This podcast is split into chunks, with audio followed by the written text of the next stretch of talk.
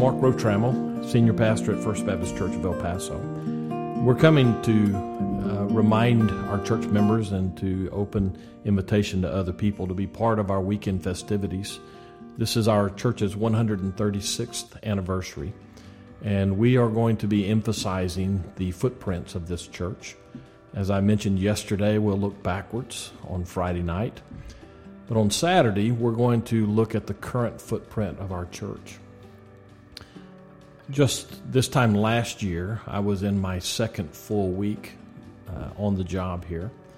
And one of the things that I had asked our um, staff to do was to set up a series of meetings with the key leaders of various arms of ministry that this church has.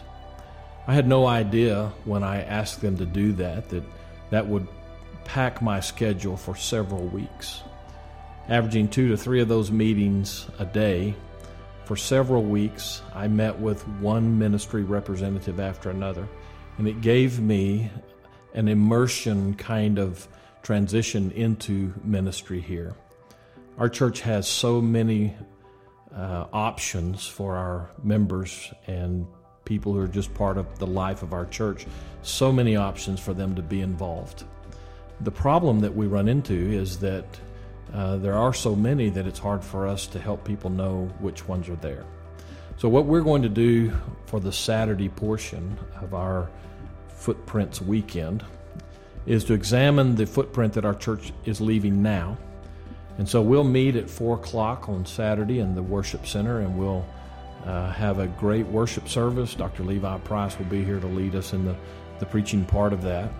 But then we will adjourn to Price Hall, where we have asked all of the ministries and all of the mission options and opportunities that our church offers to set up uh, a table and to be able to allow people of our church, people who are part of that celebration, to walk through to see what's available.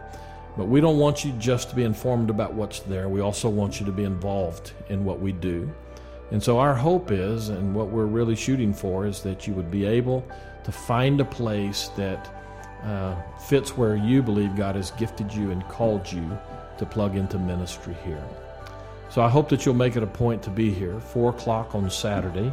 Just as a reminder to you, we do have childcare that will be available for Friday night and for Saturday uh, from kinder down. We hope that you'll be part of this. Thank you and God bless you.